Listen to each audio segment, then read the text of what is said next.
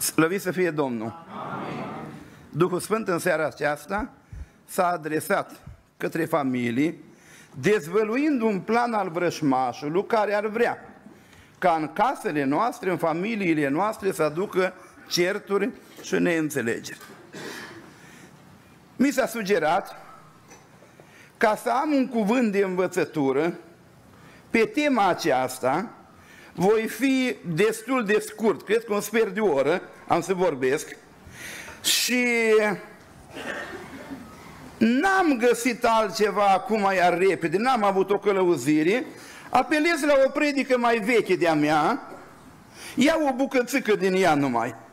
Dacă eu mă repet, e greșeala mea. Dacă dumneavoastră aveți ceva de învățat, îi câștigul dumneavoastră. Doamne ajută-ne, amin? amin?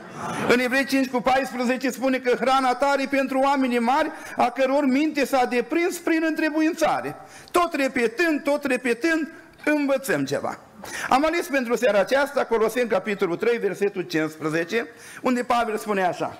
Și pacea lui Hristos, la care ați fost chemați, ca să alcătuiți un singur trup, să stăpânească în inimile voastre și fiți recunoscători. Apare aici expresia un singur trup. Sub incidența acestei expresii sunt două entități. Prima, familia. Genesa 2 cu 24. Va lăsa omul pe tată, pe mamă, se va lipi de nevastă și cei doi vor fi un singur trup. A doua entitate e biserica. 1 Corinteni 12 cu 13. Noi toți în adevăr am fost botezați de același Duh ca să alcătuim un singur trup în Hristos. Deci când apare în Scriptură expresia un singur trup, îi vorba ori de familie, ori de biserică. Adică în familia noastră, în familiile noastre și în bisericile în care suntem, trebuie să stăpânească pacea lui Hristos. Doamne ajută-ne, amin? De ce pacea lui Hristos? Pentru că mai este o pace. În uh, Ioan capitolul 14, versetul 27, Domnul spune așa, vă dau pacea, vă las pacea mea, nu cum o dă lumea. Deci lumea are pacea ei. Hristos are pacea lui. Pacea lumii nu că ar fi rea, pentru că din punct de vedere al uh, organizării societății, există împărățiile lumii, Matei 4 cu 8, Domnul a fost dus pe un munte mare și înalt, unde i s-a arătat împărățiile lumii. Da? Dar în Luca 17 cu 20 întreabă preoții când va veni împărăția lui Dumnezeu. Deci este împărăția lumii și este împărăția lui Dumnezeu. Este pacea lumii și este pacea lui Dumnezeu care spunea Pavel în altă parte, întrece orice pricepere. Acum, pacea lumii nu e rea. Noi o promovăm, o dorim, pentru că din punct de vedere fizic noi trăim în lume. Din punct de vedere spiritual suntem în împărăția lui Dumnezeu. Cum este pacea lumii, eu spuneam, e bună, dar nu e garantată. În Tesaloniceni 5 cu 3 întâia spune, când se va zice pace și liniște, o prăpădenie neașteptată va veni peste lume ca durerele naștere, peste femeia însărcinată și nu va fi chip de scăpare. Pacea lumii este bună, ne rugăm pentru ea, o promovăm, o cerem de la Dumnezeu, dar mai mult decât pacea lumii este pacea lui Dumnezeu. În împărăția lui Dumnezeu, Roman 14 cu 17, nu-i mâncare și băutură, îi neprihănire, pace și bucurie în Duhul Sfânt. Amin. Să dea Domnul să fie așa, amin? amin. Spuneam că în familiile noastre trebuie să fie pace. Eu cred că păcatele sunt provocate, influențate de niște duhuri necurate. În Împărați 22 cu 22 vorbește de duc de minciună. În Osia 5 cu 4 vorbește de duc de curvie. Deuteronom 31 cu 27 vorbește de duc de răzvrătire. Iar în Filipeni 2 cu 3 spune așa, nu faceți nimic din slavă de șartă sau din duh de ceartă. Frații mei, când cineva se ceartă într-o adunare, acolo pătruns un duc de ceartă. Când cineva se ceartă într-o casă, în familie, acolo a pătruns un duh de ceartă. Avem multe exemple practice, ă, nu le aprofundăm, că seara asta e seară de rugăciune. Dar eu îs o cetate. În casa mea domnește pacea. Și în familia noastră domnește pacea. Dar este un duh, se cheamă duh de ceartă. El stă afară și vrea să intre la mine în casă. În Genesa 4 cu 7, Domnul îi spunea lui Cain, pentru ce ți să poți să mori în fața? Nu e așa dacă faci bine, bine ajungi, nu? Dar dacă faci rău, păcatul pândește la ușă. El vrea să pună stăpânire, adică el vrea să intre, dar tu să-l stăpânim. În viața lui Cain a fost o vreme când ura, ă, duhul ăsta al uciderii, era în afara lui Cain și pândea la ușă să vadă cum ar intra în, în, în Cain. Și-o reușit. Duhurile de ceartă stau pe lângă casa mea, se învârt roată, se rotesc și ar vrea să vină la mine în casă. Și ei caută o ușă. Ei stau la ușă, vor să intre și acum să vedem, intră sau nu intră? La voi o intra odată? Și dacă o intrat, mă întreb, dar de ce le-ați deschis ușa? Și pe care ușă o intrat? De regulă când mergem să ne rugăm pentru cei uh, posedați de duhuri necurate, eu am o curiozitate. Cu ce ocazie, în ce împrejurare, cum a pătruns Duhul ăsta necurat? Că el pe acolo, pe unde a intrat, pe acolo trebuie să iese, să știți. Acum când intră Duhul de ceartă la mine în casă, eu vreau să văd cum de-o găsit ușa și o intrat în casă la mea. Eu așa din experiența de toate zilele, dar și din Sfânta Scriptură, am identificat câteva uși pe care ar putea intra Duhul de ceartă. Prima, se pare că prima ceartă, asta a fost în Biblie. Am numit-o eu ușa lipsurilor. Genesa 13 cu 7, între păzitorii vitelor lui Avram și a lui Lot s-a iscat o... De ce? N-aveau pășune. În Genesa 26 cu 20, între cei din Gerar și oamenii lui Isaac s-a iscat o ceartă pentru că n-aveau apă. Da? Acum, eu am numit asta ușa lipsurilor. Se fac imputații n-ai câștigat destul, nevasta la bărbat, bărbatul la nevastă, trăim vremurile care trăim, industria cum este și imediat apare o ușă deschisă când nu avem. Și de la ușa asta încep certurile. Eu am pus zăvor la ușa asta. De când mă știu, am pus o ială. Și am spus așa, Proverbii 17 cu 1. Mai bine o bucată de pâine uscată cu pace decât o casă plină de, ce, de cărnuri cu ceartă. Spuneți amin? Amin. Cine își propune din voi, fetelor, nu știu care e măritată și care nu, cine vă propune din voi m-aș mărita să mă înțeleg cu bărbatul să mănânc o bucată de pâine uscată? Astea visurile voastre, idealurile voastre? Să aveți o bucată de pâine uscată? De aia vă măritați? Nu, pentru că aveți alte idealuri, veți avea și certuri. Veți avea și certă. Scrie în Evrei, capitolul 13, versetul 5. Nu fiți iubitori de bani, mulțumiți-vă cu ce aveți. Frații mei din Cluj, aplicăm noi versetul ăsta? Apoi cum să nu ne certăm dacă nu vrem să împlinim Scriptura? Scrie în Roman, capitolul 12, versetul 16. Nu umblați după lucruri înalte, mulți uh, rămâneți la cele smerite. Păi când vrei să fii vârf de lance în Cluj, în adunare, și nu reușești, cum să nu vină Duhul de ceartă cu o ușă dată de țățâne, a deschisă în larg? Dumnezeu să ne dea pocăință. Amin? Amin. Mai scrie 1 Timotei 6 cu 7 și 8. Noi n-am adus nimic în lume și nu putem lua nimic din lume. Dacă avem ce să mâncăm și cu ce să ne hrănim, spuneți mai departe voi. Amin? Am predicat undeva într-o adunare din uh, Moldova și am întrebat, amin? Și am venit un frate, frate dragă, vă cunoști Biblia. Unde ai găsit o amin cu semnul întrebării la urmă? și de atunci e vii să întreb amin, Amin? Dar vă rog frumos dumneavoastră, împliniți versetul ăsta. Acum încheiem, cât de curând.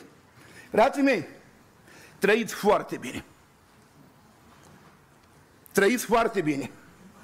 Evrei 12 cu 28. Să ne arătăm mulțumitor. Dar pretențele sunt foarte mari. Nivelul de trai s-a ridicat. Concurența între familii pocăite e foarte mare. Și apar duhuri de ceartă și intră în, în casele noastre și fac dezbenări și fac ravage. Să le dea Domnul pocăința, amin? amin. Uitându-mă la duhurile de ceartă, am mai găsit eu o ușă. Am numit-o ușa promisiunilor. Că număr 20 cu 3, poporul cer, căuta ceartă cu Moise. Au început numai decât să se certe. Dar de ce se certau? Pentru că în număr 16 cu 14 îi impută lui Moise, spune ce bine ne-ai mai dus într-o țară în care curge lapte și miere. Moise le-a spus, mai oameni buni, m-a trimis Dumnezeu, vă iau din Gosem și vă duc până la Gilgal, țară în care curge lapte și miere.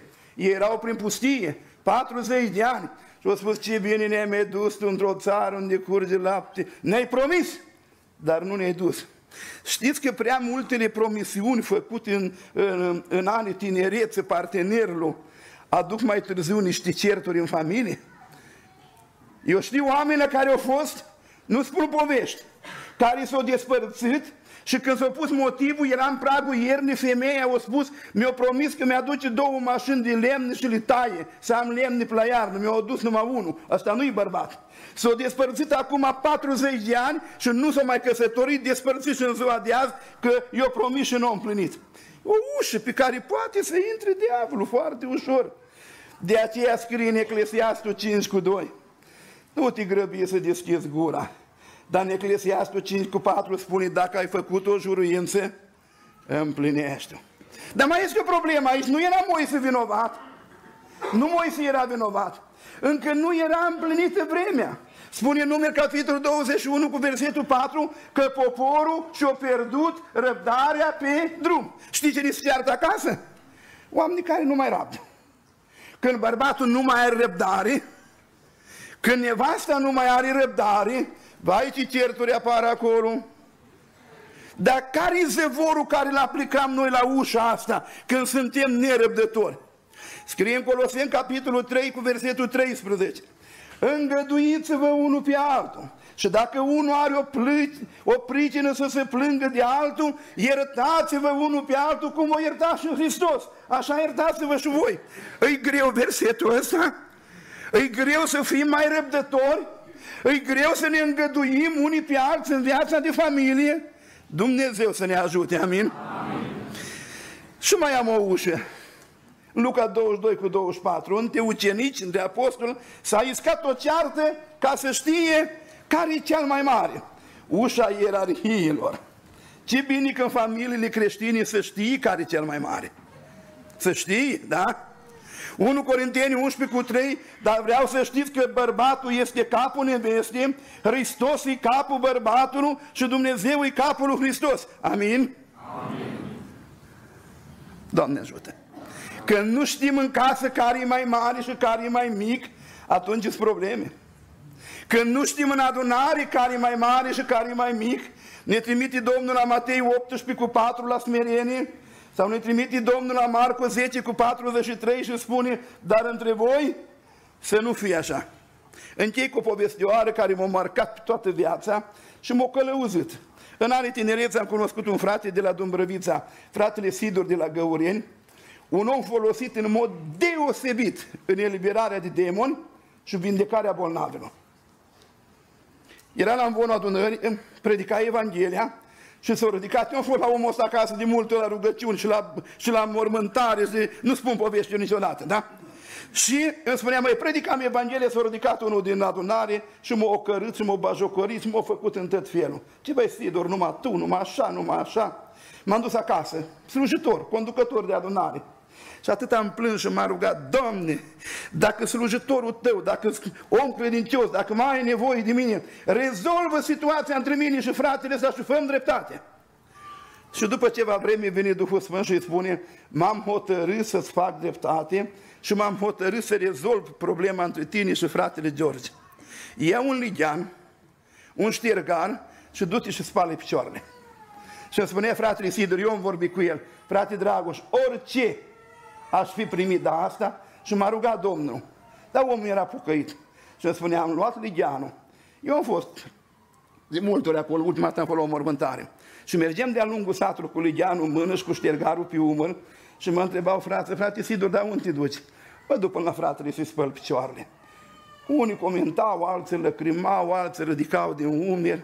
Și îmi spune, Dragoș, am ajuns la poartă la el. Omul era pe la șură, cum se spune noi în Bucovina. L-am strigat. Și el când m-a văzut, a spus, ce mai vrei, Și eu de la poartă i-am spus, m-a trimis Duhul Sfânt să spăl picioarele. Și cu alergat spre mine. M-a îmbrățășat și așa o plâns și a spus, băi, Sidor, nu știu ce a fost ieri cu mine, mă.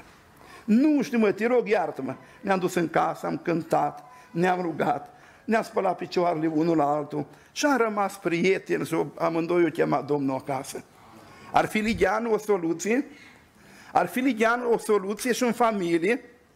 Ar fi slujirea, metoda de a rezolva multe probleme când nu știm care e mai mare și care e mai mic? Dumnezeu să ne dea înțelepciune. Amin? Amin. Pacea lui Hristos, la care ați fost chemați să stăpânească în inimile voastre și fiți recunoscători. În seara asta eu v-am pus așa, pacea și cearta. Acum terminăm, plecăm acasă, mai sunt câțiva frați. Ce o să fie din seara asta la tine acasă? Pace sau duc de ceartă? Frații mei, pacea în Scriptură e comparată cu o apă. Ieremia 33 cu 6 spune, voi deschide un izvor de pace. Dar pentru că roada Duhului din Galateni 5 cu 22 îi pacea, dragostea, bucuria, pacea, pentru că Duhul Sfânt aduce pacea, nu rămâne la un izvor slav, nu, nu. Isaia 66 cu 12 spune, voi îndrepta pacea ca un râu care iese din matcă. Așa se vă dea Domnul pacea, amin? Pacea e ca o apă. E, și cearta e tot ca o apă. În Proverbii 17 cu 14 spune, începutul unei certi este ca slobozârea unei ape, curmul de la început. Cearta e ca o apă. Apa fiind lichidă are proprietatea să intre în toate locurile. Când începe o ceartă în adunare, de la păstor până la ăla care face curățenie. Tot s-au duc de ceartă întrânjă, că cearta tare intră. Dar așa intră și pacea. Cearta intră și la noră, și la soacră, și la ginere, și la, și la socru. Când, când se bagă cearta, ca apa intră. Dar e o apă tulbură, mâloasă, murdară. Pacea e o apă curată. Acum este apă curată și apă tulbură. Mergeți acasă și beți din apa curată. Amin.